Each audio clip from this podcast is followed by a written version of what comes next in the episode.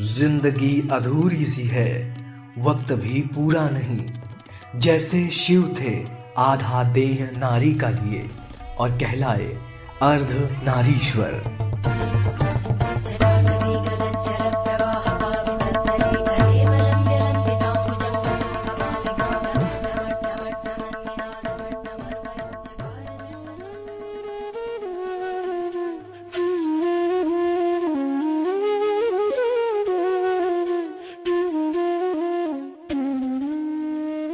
अधूरेपन की पूरी जिंदगानी लिए कार्यक्रम ट्रांसफॉर्मेशन में आप सभी का स्वागत है।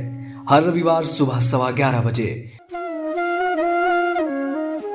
सुनते रहिए रेडियो जंक्शन, क्योंकि लाइफ में हो रेडियो जंक्शन तो दिल बोले, नो मोर टेंशन।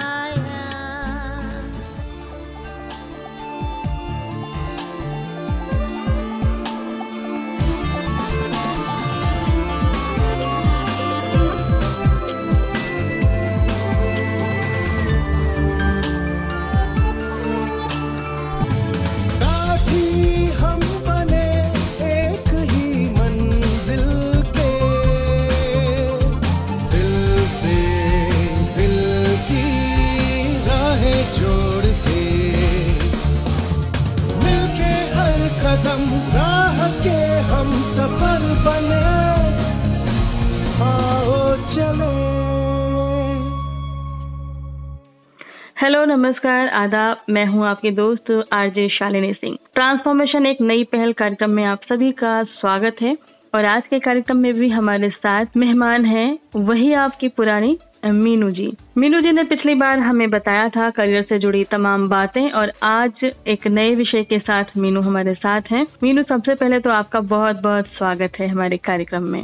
नमस्कार शालिनी जी दूसरी मुलाकात है एंड रियली मिलकर बहुत अच्छा लगता है thank you very much to call me once again दोबारा मुझे बुलाने के लिए धन्यवाद। मीनू आज के कार्यक्रम में हम जिस विषय पर बात करने जा रहे हैं वो विषय कहने को बहुत छोटे से शब्द से जुड़ा हुआ है एलाई उस पर हम आपसे बात करेंगे, लेकिन ये विषय अपने आप में बहुत बड़ा है और बहुत महत्वपूर्ण है। एक ट्रांसजेंडर की ज़िंदगी में बहुत ज़रूरी होता है कि उसका परिवार उसे समझे।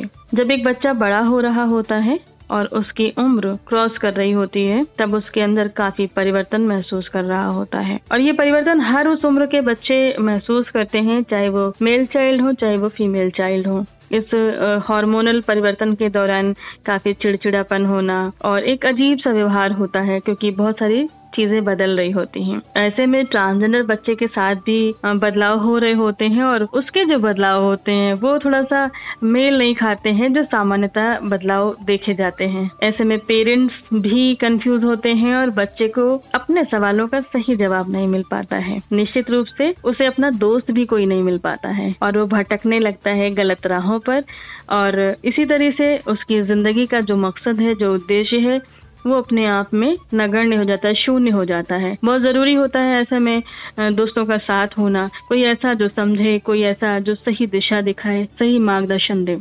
और उसी मार्गदर्शन के तहत आप एक ऐसी संस्था से जुड़ी हैं जो एक मित्र बनकर काम कर रही है। और आपसे ही हमने जाना था बातों बातों में कि जो लोग मित्र होते हैं यानी जो ट्रांसजेंडर को समझते हैं उन्हें भी कुछ कहा जाता है। एक छोटा सा शब्द है एलाई ये एलाई हम जानना चाहेंगे कि है क्या? एग्जैक्टली exactly, इसको कैसे समझा जा सकता है?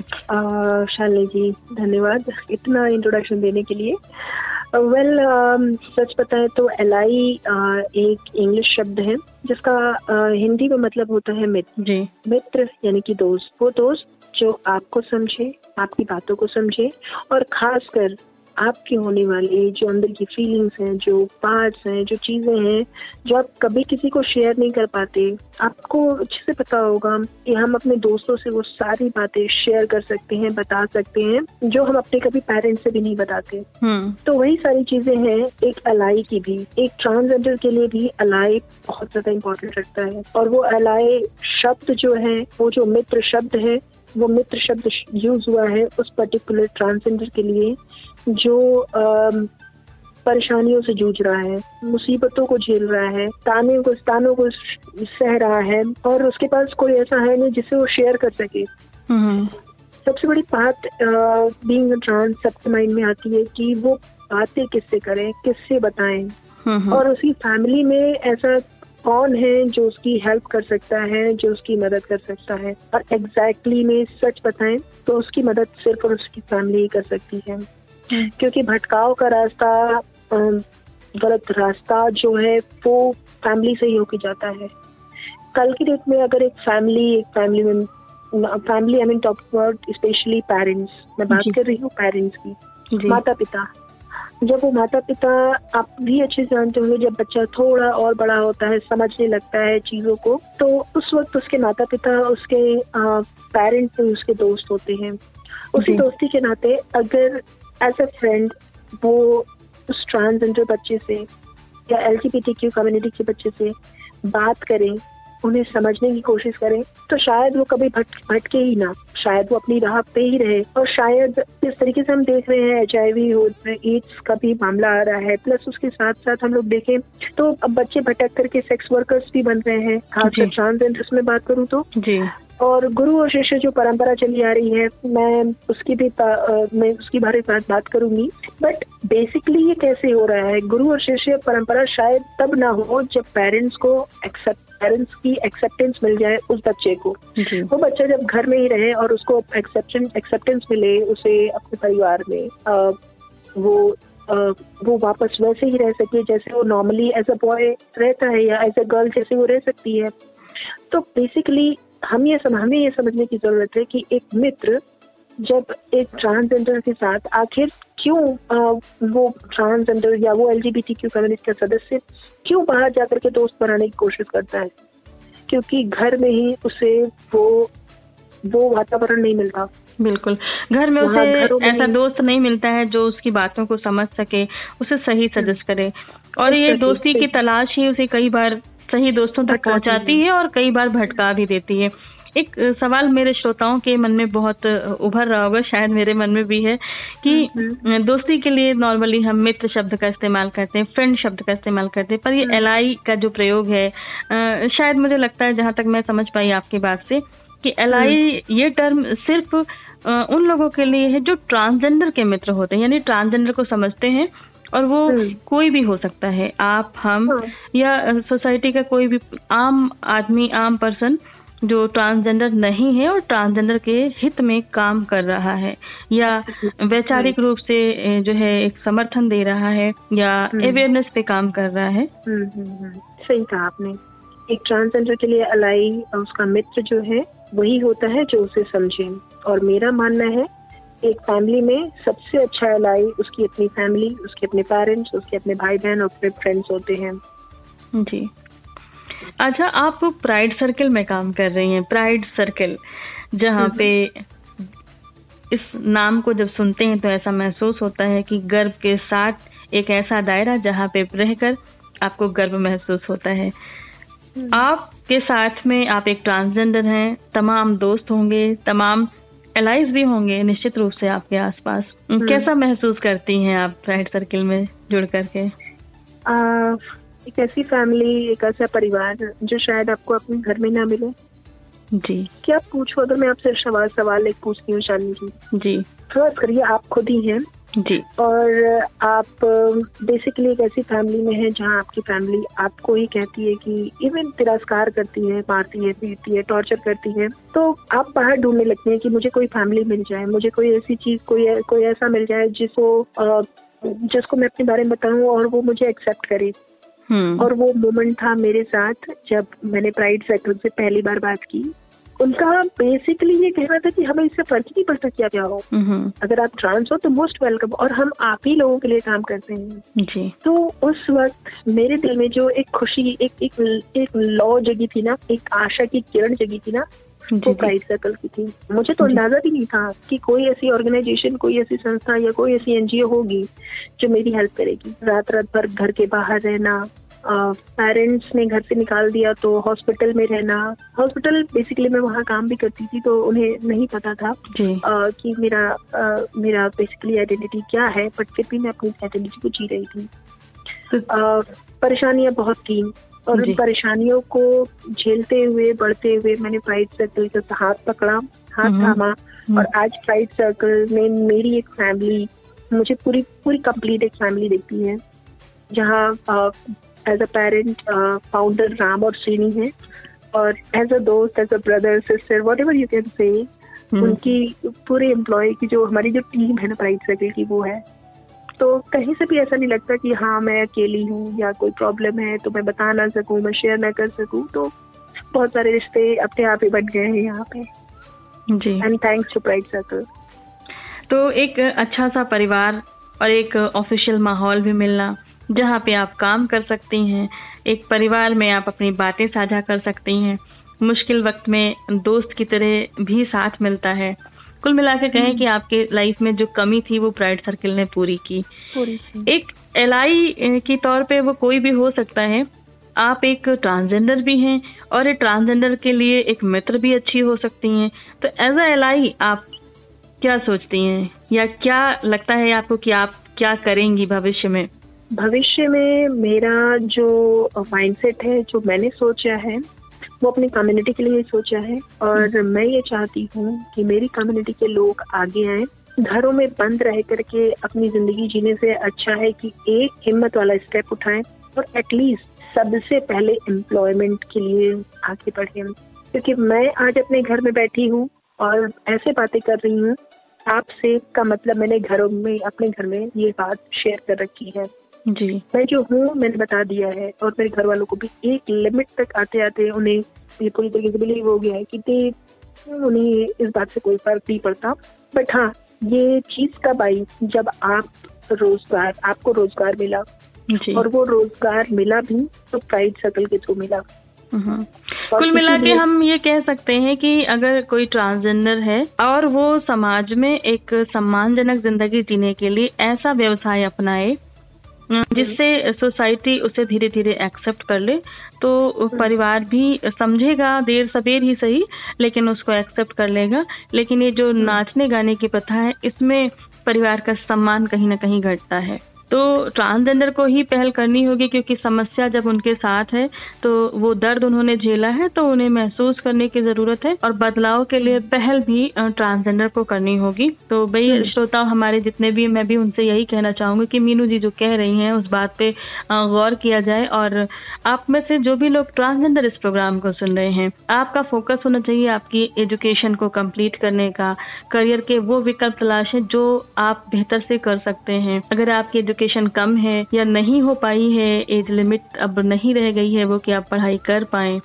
तो आप अपने अपने अंदर वो हुनर तलाशिए जिसे आपको लगता है कि आप सबसे अच्छा कर सकते हो। और फिर उसके बाद आप आगे बढ़ो। लेकिन हाँ जो ट्रेडिशनल फॉर्म था उसे छोड़ने की ज़रूरत है क्योंकि वहाँ पर भी अब बड़ी राजनीति है और असली नकली का भेद खेल बहुत सारे खेल हैं जिसमें कब क्या होगा आपकी ज़िंदगी में आपको खुद नहीं पता होता। लेकिन जब सोसाइटी हम्म। में रह करके आप अपना छोटा सा स्टार्टअप करेंगे एक छोटा सा लघु उद्यम शुरू करेंगे तो जो सफलता धीरे धीरे मिलेगी वो भले छोटी हो उसमें ग्लैमर ना हो आकर्षण ना हम्म। लगे लेकिन वो स्थायी होगी और वो बढ़ेगी और समाज में उसकी एक्सेप्टेंस देर सबेर होगी ज़रूर मीनू जी आप एक दोस्त की बात करती हैं, बहुत अच्छी बात है, लेकिन एक समय के साथ हमें लगता है आपका जो अनुभव काफ़ी रहा है प्राइड सर्कल से पहले का भी एक काउंसलर के रूप में करियर काउंसलर के रूप में भी आपका काफ़ी अच्छा अनुभव रहा है। तो हमारे तमाम ऐसे लिसनर होंगे ट्रांसजेंडर भी जो इस कार्यक्रम को सुनते हैं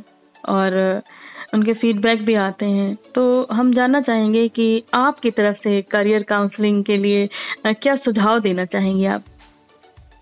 सबसे पहले तो मैं ये कहना चाहूँगी कि अगर आप ट्रांस कम्युनिटी से हैं और अभी आप आउट नहीं है, यानी कि आपने सबको नहीं बताया है कि आपकी आइडेंटिटी क्या है, आप कौन है तो इसके लिए आपको करना ये है कि सबसे पहले अपने एजुकेशन पे, अपनी शिक्षा को मज़बूत करना है। कुछ दिनों के लिए सही इसको छिपा के ही रखना है। जैसे आज तक छिपाया वैसे आगे भी कुछ एक दो साल छिपाने की कोशिश करें।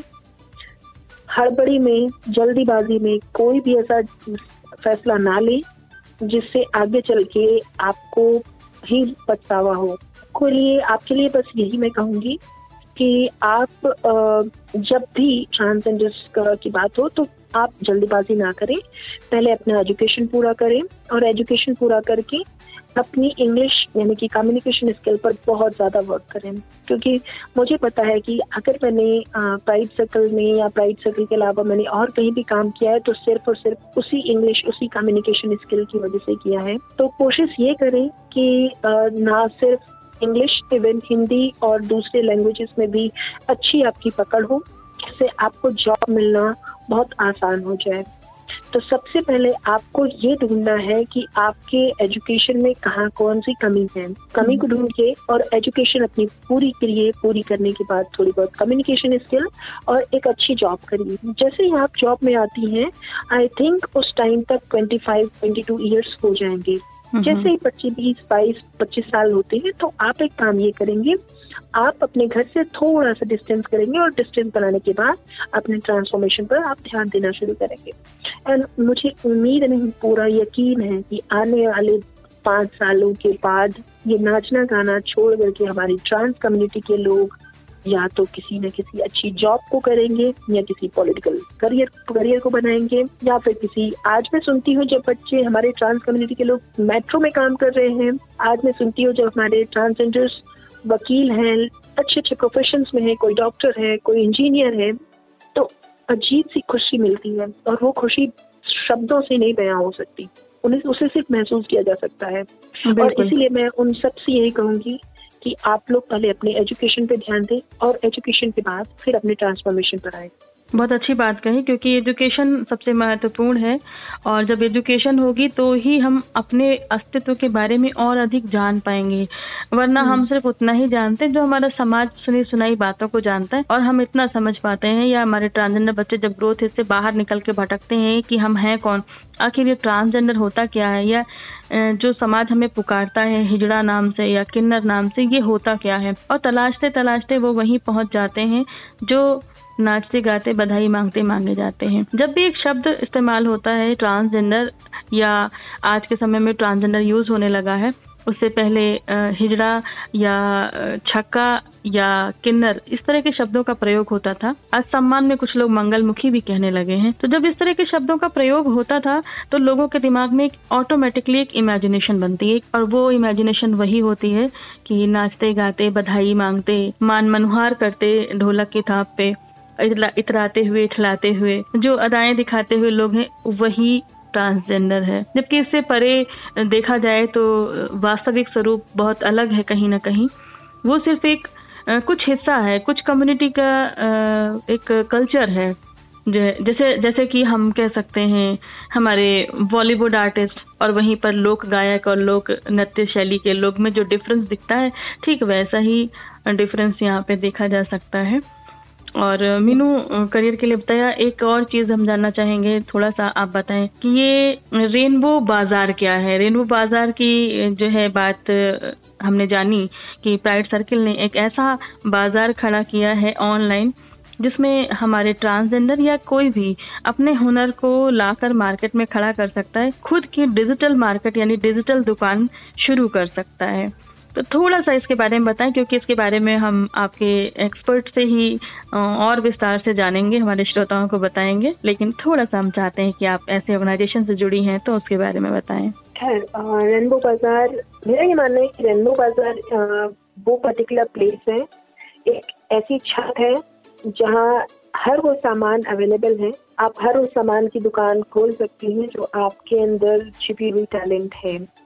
मान लीजिए कि आप बहुत अच्छी ड्रेस डिज़ाइनर हैं बट आपके पास उतना पैसा नहीं है कि आप अपनी बुटीक खोल सके हम्म, हम्म।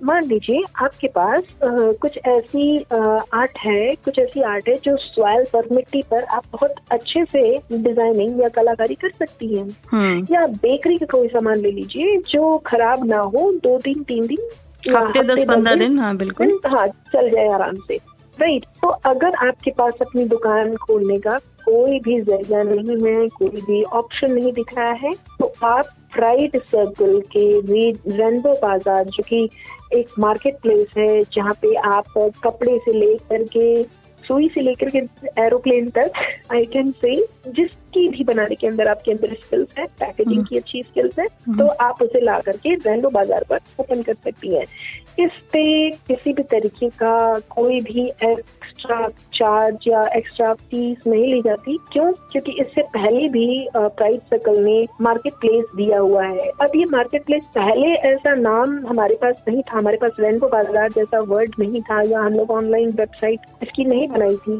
क्यों? क्योंकि हम लोग जब भी राइज करते थे, उस पर तीन दिन का हमारा मार्केट प्लेस होता था, जिसमें हम लोग शॉप्स जो होती थी, जो भी इंडिविजुअल एंटरप्रेन्योर्स होते थे, जो बिज़नेस करना चाहते हैं जो एल क्यू कम्युनिटी से हैं वो आकर के अपनी अपनी शॉप खोलना चाहते थे। तो उनके लिए ये तीन दिन का वर्कशॉप था जिसमें वो आते चीज़ों को बताते डिलीवर करते और वो मार्केट प्लेस ऐसा था जहाँ से आप चीज़ों को परचेज कर, सकते थे। प्लस इसमें ये भी देख सकते थे कि और क्या क्या नई नई चीज़ें हो रही हैं। लाइक कौन कौन सी नई नई चीज़ें आई? जैसे कॉफ़ी मग कॉफ़ी मग पे डिज़ाइन आर्टिस्टिक चीज़ें या सॉयल से या मिट्टी से जो चीज़ें हम लोग कर सकते हैं या टी शर्ट पे प्रिंटिंग या फिर टी शर्ट या फिर कोई ब्रांड या आर्चीज जैसे अच्छे अच्छे ब्रांड जो आप as an L G B T Q community start करना चाहते हैं आपके पास शॉप्स के लिए जगह नहीं है तो प्राइट सर्कल के पास प्राइट सर्कल आपको वो जगह दे रहा है वो प्लेस दे रहा है।